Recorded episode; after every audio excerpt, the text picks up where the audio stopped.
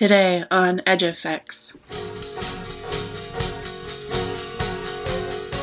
There's been and continues to be a kind of battle for a sense of what canned foods stand for. And I think it helped the industry to imagine that their consumers were these well off women as a way of saying canned foods stand for something that you all can aspire to. Historian and food justice activist Faron Levesque speaks with historian Anna Zeide, author of the new book Canned The Rise and Fall of Consumer Confidence in the American Food Industry. In the conversation that follows, Faron and Anna discuss the effective history of food and how race, class, and gender affect food access and equity. As they explore food justice activism and the contested landscapes of American food, they posit that the places and cultures we come from have everything to do with how we eat, and vice versa.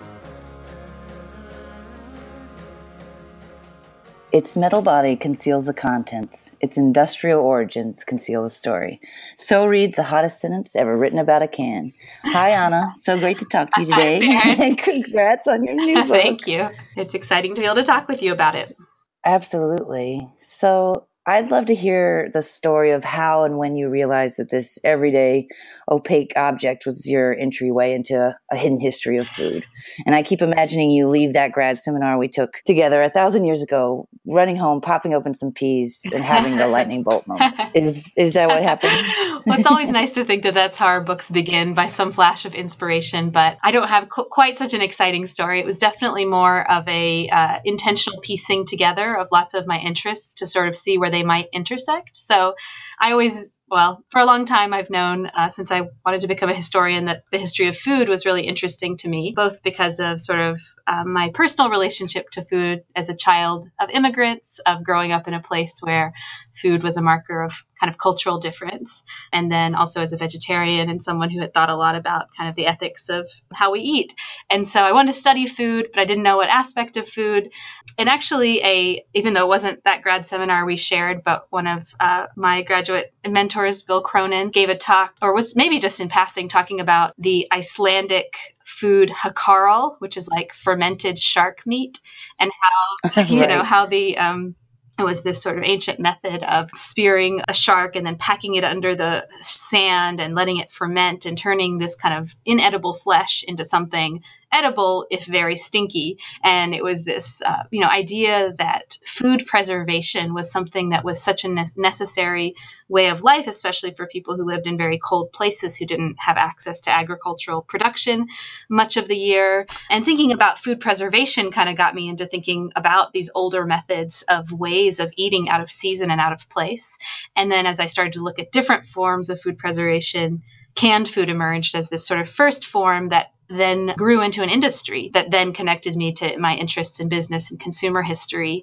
And um, that kind of led me to canned food. And the thing that really clinched it was as I started reading into canned food and the history of the canning industry, I found that the National Canners Association, which was the major trade group that whose work whose papers and archives were a major source for my book eventually after lots of changes in their institutional title into the present had become the grocery manufacturers association which today is kind of one of the major players in the food industry in terms of uh, lobbying and political power around food production. And that uh, grocery manufacturers association was something i'd read a lot about in my contemporary interests in food. And so it then kind of clicked together that i could understand the modern food system by looking at the history of canning. And that's when I said, okay, this is something I can spend, you know, a decade of my life on.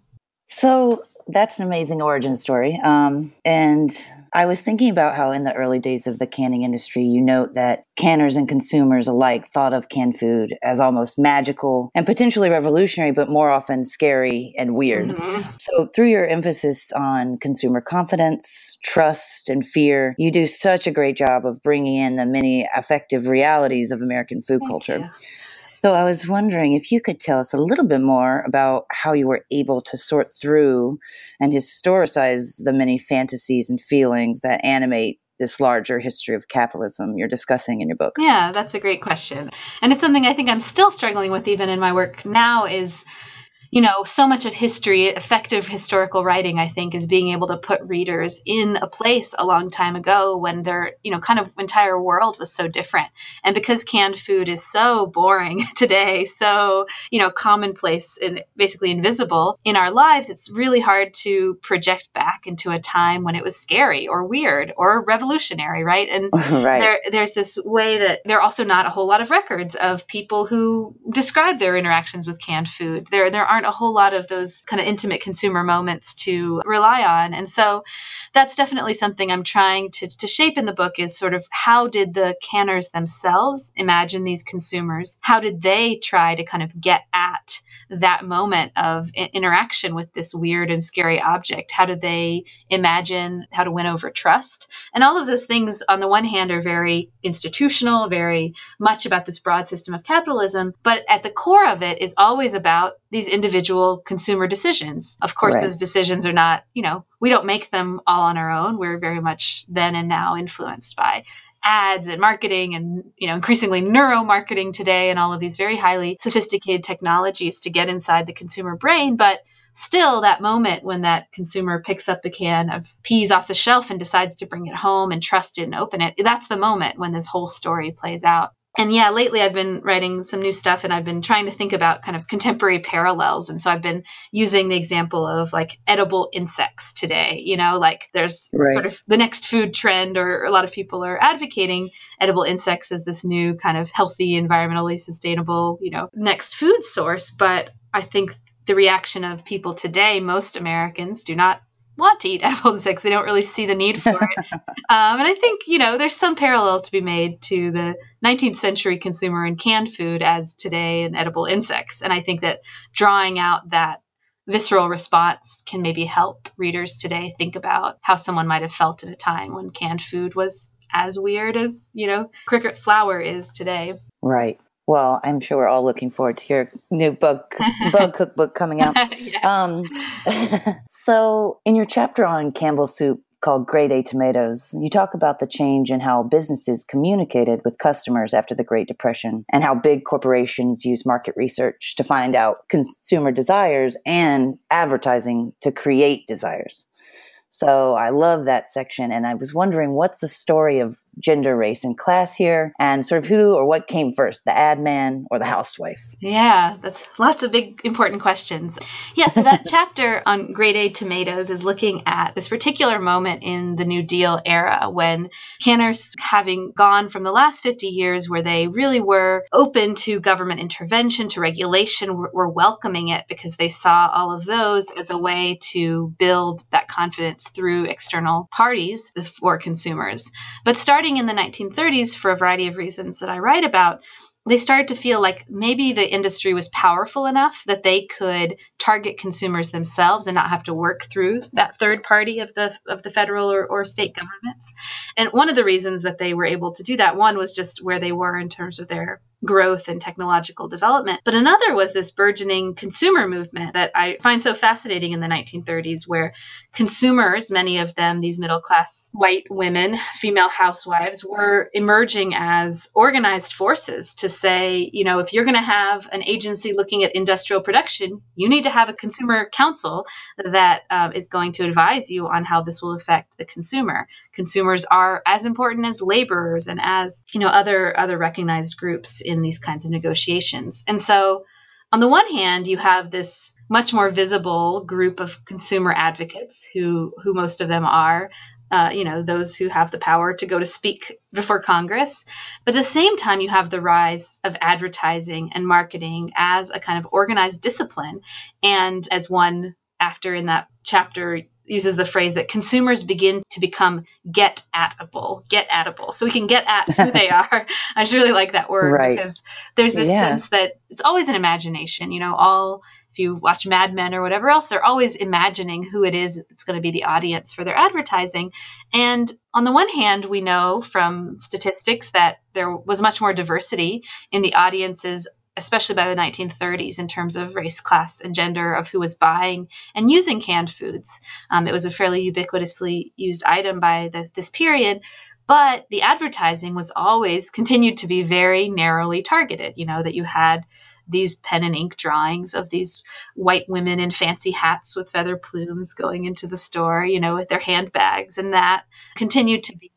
So I think I guess in terms of the question, I think the ad man in this story kind of comes before the housewife. I mean, I do think that the creation of the housewife consumer image followed the idea of the advertisers and the, who the canners wanted to be their market, who they wanted canned food to be associated with. Um, you know, I think there's been and continues to be a kind of battle for a sense of what canned foods stand for.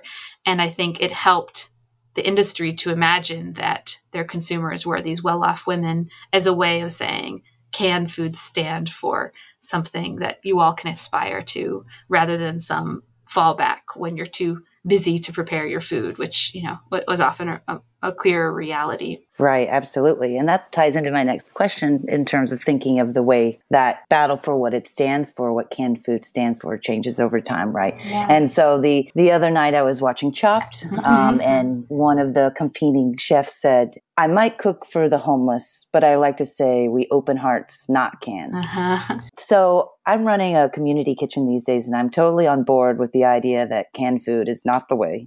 But I also feel pretty uncomfortable with the kind of smug or highfalutin tone that's coming across here as well. Uh-huh. And so I think it's interesting to think about all the ways that racial capitalism and food justice efforts are both at odds and in cahoots and all kinds of in between. And one thing that really struck me in your book is how you address the class and, and race based complexities of access and equity when yeah. it comes to food. Mm-hmm. Yeah. So I was wondering, how do you, as a scholar activist, create a usable past in the histories you write about? And what are the practical and visionary politics that sustain your food justice activism? Yeah. And then my last little tag onto that was if there's, sorry, it's a big question. Yeah, no. that, are there any community organizations or coordinated efforts that are modeling the kind of food justice activism that you want to see? Yeah, those are big questions. And I'd love to hear more about what you think about all this too, as someone working in this space. Yeah, and I think, you know, so often when, especially people outside the academic world, you know, know learn that I'm writing about canned food, they kind of say, so should I eat canned food? Is it good? Is it bad? And I think that those questions, you know, as unfortunately in academia, we never like simple answers, but, you know, I think that those questions do oversimplify all the very, very many complex factors that shape why people choose to eat what they do. And I think really labeling almost any kind of food as good or bad makes it too flat that we, we really can't say those right. things without taking into account all the reasons that people eat what they eat historical family access you know all of these questions and that labeling something as bad is really not not a very good way to get people to change their diets if that's what you're looking to do. Um, and I think, you know, many people can agree that there is sort of a public health crisis when it comes to the standard American diet and that change is necessary. However, I mean, I think we've already seen a lot of the really classist kinds of language that comes out of a lot of this food advocacy movement, although I think that's been changing in the last five to 10 years with an awareness of how much we have to have a sensitivity to those complexities. But that there are always trade-offs and that in some ways canned food it has its its you know things that we can say is it not being the freshest or the tastiest or you know sometimes having problems with packaging or BPA concerns. But on the other hand compared to the broader spectrum of processed food that it's a part of today can be very it can offer healthy already cooked food that doesn't you don't have to have access to a, a, freezer to keep it frozen if you're living in uncertain housing. You know you basically just have to have a can opener and you can have food that's there and accessible. And that's a major reason why food pantries and food drives are so stocked with canned food is because it really does have this power to to transcend problems of access i think and in that way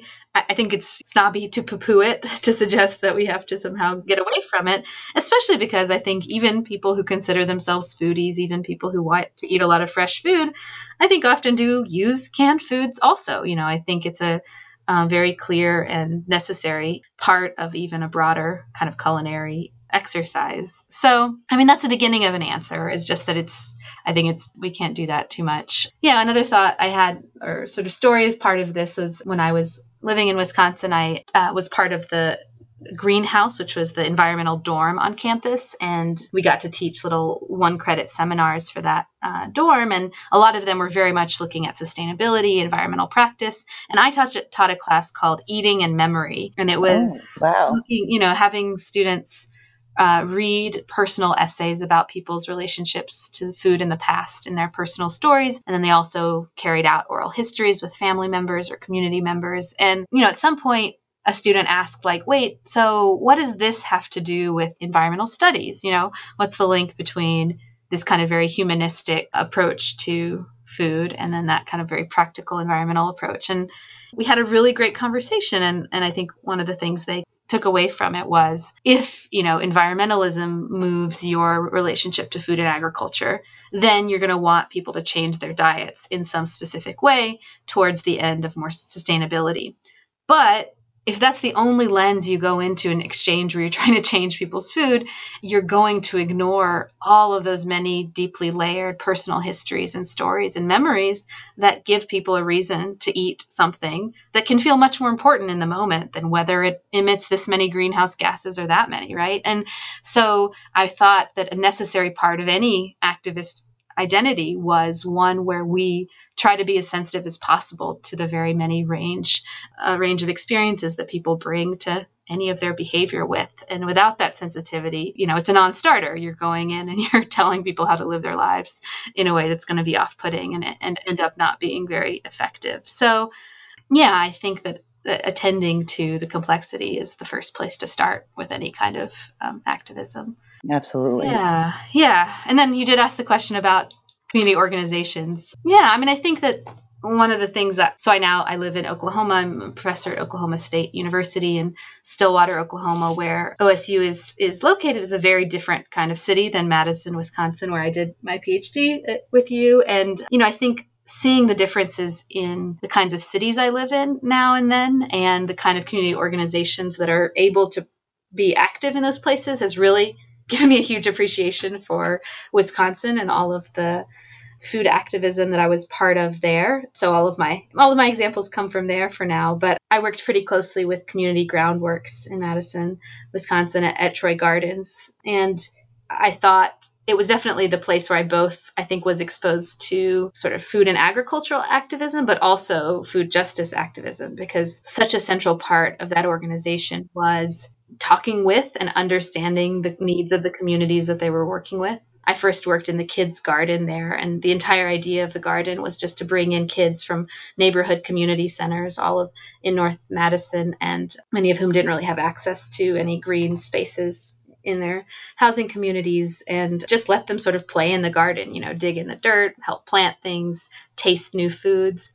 And, you know, I think that that kind of thing can be done very indelicately and very thoughtfully. And the way that it was modeled for me there immediately made clear that the kinds of programming and activities we were doing were always being done in, in conjunction with the leaders of those community centers. And it was never a doing for kind of practice and always a doing with and if there was something we thought was a good right. idea and it was said you know that we got consultation that no actually the kids might not like this or they might go, go home and say things that feel insensitive to their parents or whatever like those would be off the table yeah and then also in, in milwaukee i think there are lots of great organizations one year i helped organize the urban agriculture place-based workshop for for che for the center for culture, history, and environment that produces Edge Effects. And um, we went to so many inspiring places and learned from the groups ha- uh, that were working in, in Milwaukee on urban agriculture and food justice. And um, one that stuck out was Walnut Way, the Walnut Way Conservation Corps. I don't know if you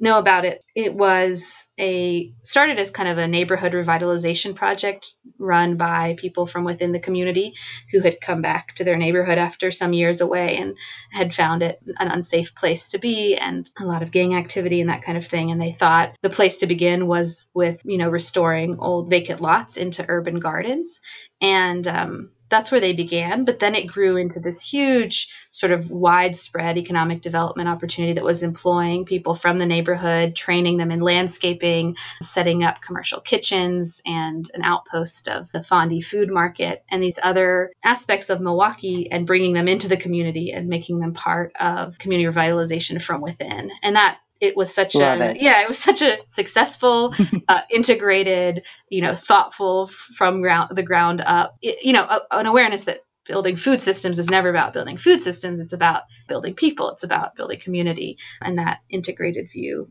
was i think what made it successful and, and stood out to me Amazing. yeah i could go So on it there's so like- many good so many good organizations Of course.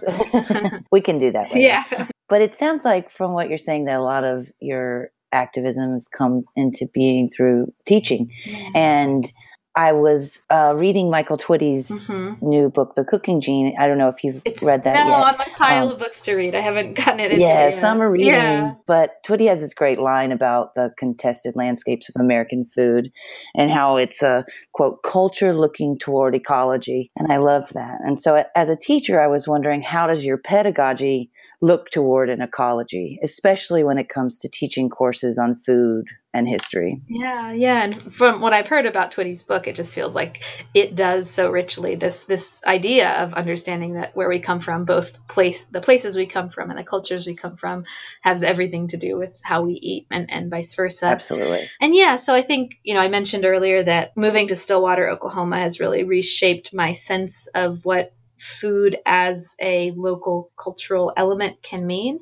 And I think it's also thrown into relief how much my food interests were shaped by living in Madison, Wisconsin, and in a city that was so connected to food and where it, it was sort of just in the air people breathed. Even if they didn't really care about food, they still knew that it mattered as something to think with Right. and here it's very much not that way uh, at least not you know not for the majority of my students and i think yeah i think the same kind of attendance to ecology and to the places that my students come from is a critical part of being a good teacher because a lot of them come here from rural Oklahoma and Texas towns from places that might be agricultural in nature but whether or not they have any actual connection to agriculture is, is much more tenuous. Um, and i think helping them to understand how food matters elsewhere requires understanding the places that they do and don't have access to so one of the things I've really tried to do in my I teach an upper division food and culture, food history class,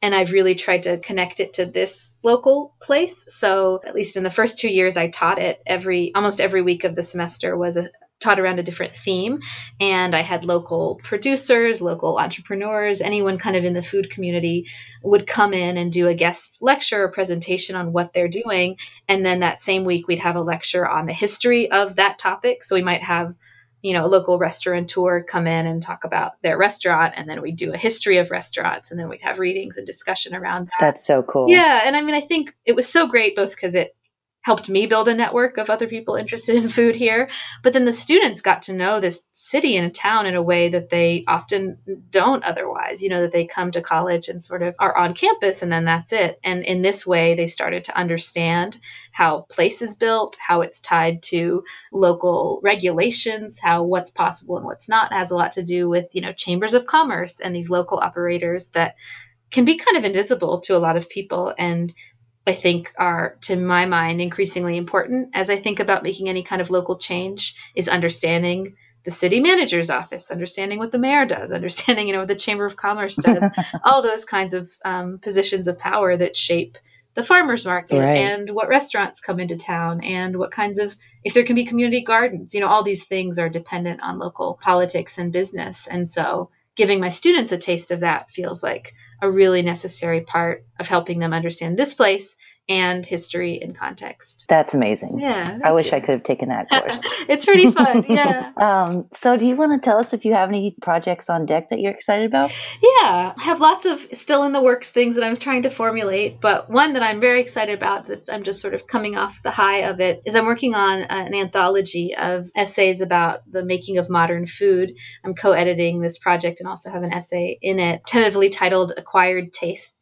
And the thing that I Nice. think's most exciting about it is that we're really trying to write a book that is beautifully written, that uh, understands sort of the elements of creative nonfiction in writing. So we just had last week a workshop in Pennsylvania where all 13 writers stayed in a big house together, and we hired a close friend of mine who's also a professional writing writing teacher to come be like a writing coach for us. And we did these workshops and we did public presentation, quick six minute versions of our essays, and we really tried to boil down like what is interesting about this stuff. How do we make food history accessible to broad audiences? Audiences. Right. And it was so inspiring. It was such a non stodgy, non pretentious academic affair. And it was so uh, rewarding to think about writing and audience and food history all in the same space. So, although that's just one essay that I'm working on, I feel like that experience is going to go st- stay with me through any future bigger projects because it's made me much more committed to the craft of writing and thinking about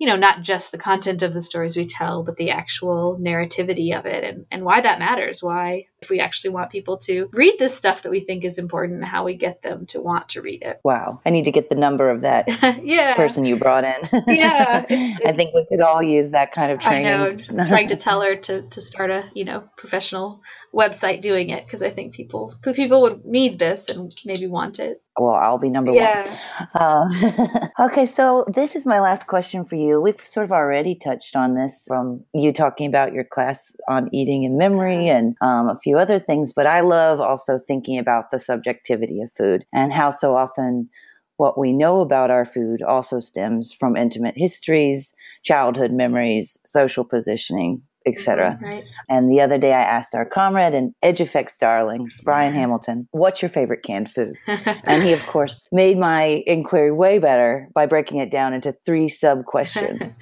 So Anna, give it to me. Most excited to open. Okay. Most used secret crush. Oh wow. Okay. Okay. so I think my most used, maybe a boring one, but is probably canned tomatoes. They are uh, the most used in my kitchen because we do lots of stews and tomato sauces and things, and I think canned tomatoes really hold up well in the can and, and make really good bases for those things. Plus, when I've done home canning of my own, tomatoes are usually the one thing that I actually do in any kind of quantity. Most excited to open, I would have to say probably chipotles and adobo sauce, which are I don't know if you're familiar with them, but you know you can buy them in the kind of ethnic food aisles, and um, you know there's smoked jalapenos, chipotles, and then there's this I'm on board. Beautiful, beautiful mm-hmm. kind of tomatoey based adobo sauce, and they're really awesome because you can you know pull out the chipotles and chop them up, or you can just get a spoonful of the sauce, and they're spicy but smoky, and you can add them to almost anything. And if you don't use the whole can, you can freeze them and just scoop out a chunk at a time. So they're very versatile and always mean that I'm making something that I'm going to be excited to eat. And the secret crush, I feel like I can't embarrass to admit admit it. I know it's a divisive dish, but the canned ingredients for green bean casserole, the uh, the green beans and the canned oh, mushroom yes. soup and the French fried onions, or the green bean casserole is my one of my partner's favorite dishes, Thanksgiving time or otherwise. And uh, although I kind of make fun of him for loving it so much, I admit that it's grown on me too, and uh, you that comforting creaminess has a place. It always yeah, does. Yeah. well, that is a awesome list, and I've loved talking to you today. You, and congrats again on your wonderful book. Thank you. It's been a lot of fun to talk about it, and I'm excited that it's out in the world. Me too. I think we yeah. all are. all, all right. right. Thank, thank you. you. Bye bye. That was Faron Levesque, PhD candidate in the Department of History at the University of Wisconsin Madison and Community Kitchen Coordinator at Memphis Tilth, in conversation with Anna Zeide, assistant professor of professional practice at Oklahoma State University and author of Canned The Rise and Fall of Consumer Confidence in the American Food Industry, just released this spring from University of California Press. Learn more about Anna's work at annazeta.org. You've been listening to Edge Effects, a production of CHE, the Center for Culture, History, and Environment in the Nelson Institute for Environmental Studies at the University of Wisconsin Madison. Today's episode was produced by Brian Hamilton, Faron Levesque, and me, Carly Griffith, with special thanks to Alex Dane. The music you're listening to is by Julian Lynch. Stay tuned for more podcast episodes in the coming weeks You can get all of our episodes sent straight to your computer or mobile device by subscribing to the EdgeFX podcast in Apple Podcasts, Google Play, Stitcher, or TuneIn. If you like the show, please leave us a rating and a review. That really helps connect us with new listeners. You can also follow us on Twitter at EdgeFXMag. And as always, keep up with the steady flow of great content about cultural and environmental change across the full sweep of human history at edgefx.net.